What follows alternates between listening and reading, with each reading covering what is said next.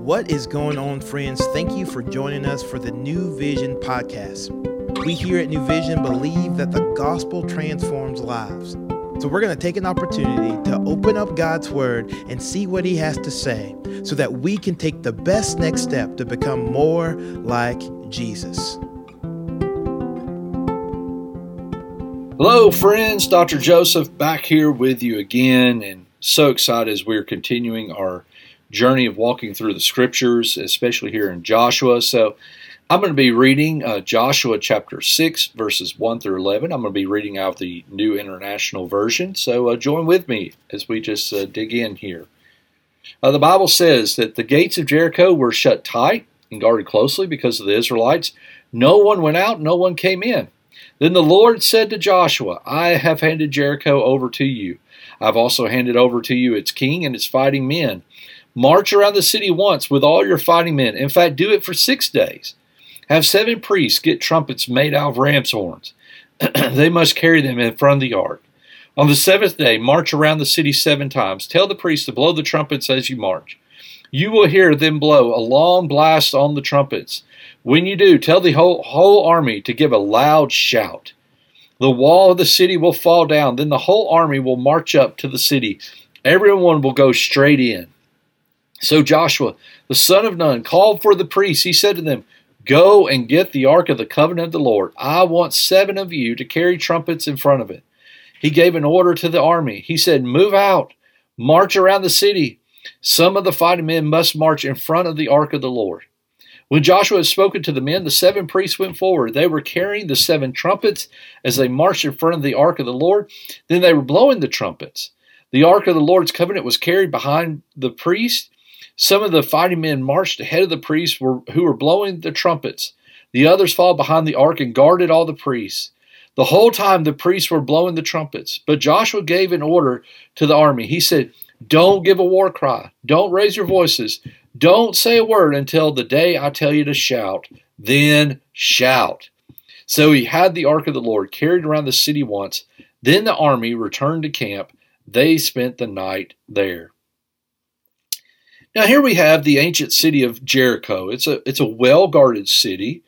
Had these massive walls. In fact, there's been a lot of archaeological studies in the ancient city of Jericho uh, to just show just how massive that these walls were. It had a intimidating presence, especially as the children of Israel were coming out of the Jordan River, and this would have been one of the first cities that they would have encountered as they were coming out. And listen to how, again, the city is described. The gates of Jericho were shut tight, guarded closely because of the Israelites. No one went out and no one came in. Here you have this massive city with its walls and and here it is. Here is the way that the Lord sees it. I love what it says there. He says, I have handed Jericho over to you. wow. Let me ask, what does your Jericho seem to be in your life today?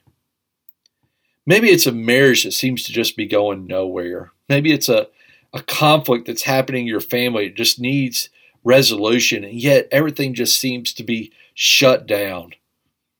And the true principle to see here is how God is the one that brings the deliverance. He is the one that declares the deliverance and the victory, not us.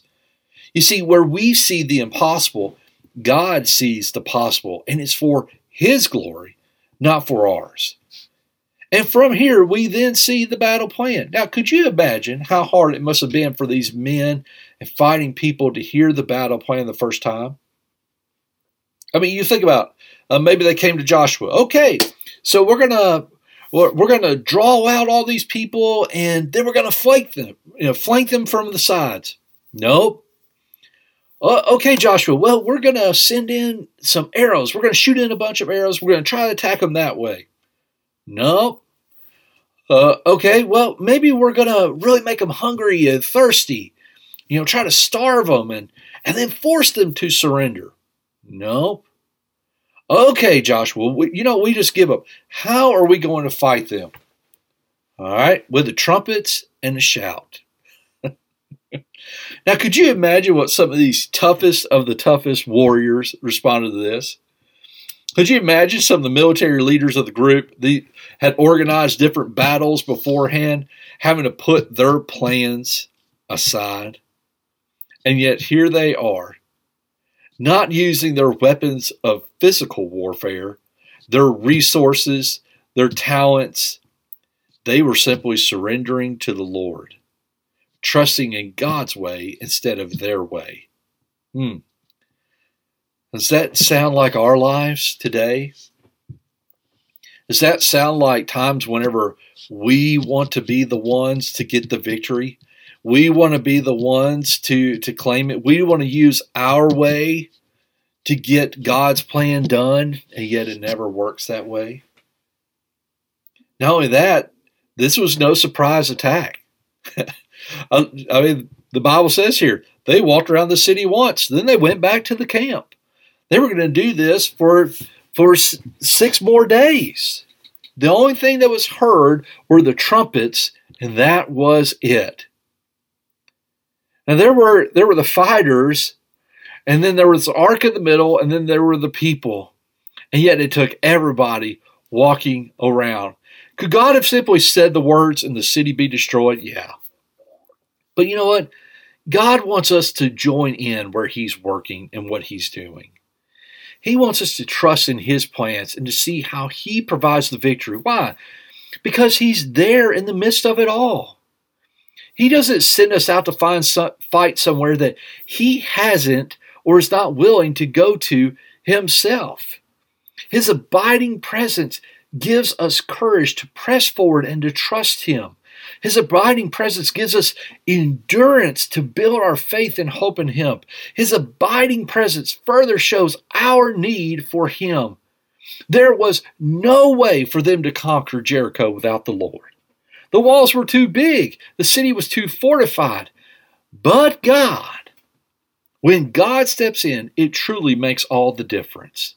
Friends, see today how God is calling you to join in His work to join in his mission to seek and to save the lost, to join in by using your gifts for his glory, to join in and serve the body of Christ, to join in with your talents and with your tithes, to join in and share the gospel, to join in in guiding people to lives of gospel transformation.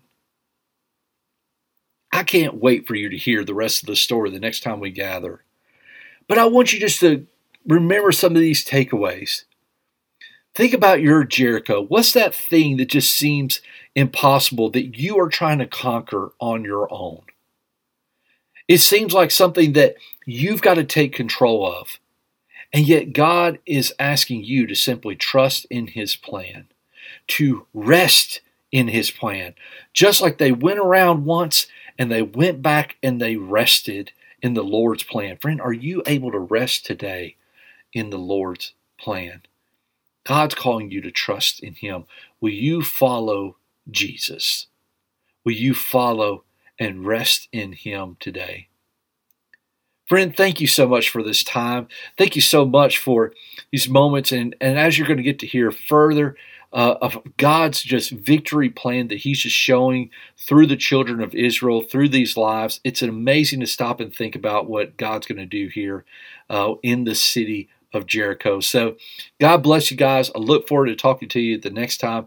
And make sure you're staying connected with what's happening here in the Joshua podcast. Talk to you soon. Thank you for joining us today for the New Vision podcast. We hope that you have heard a word from the Lord and that you can better walk today in light of God's word. To find out more information about New Vision, we would love for you to follow us on Instagram at New Vision Life or look us up online at newvisionlife.com. And as always, we look forward to seeing you tomorrow.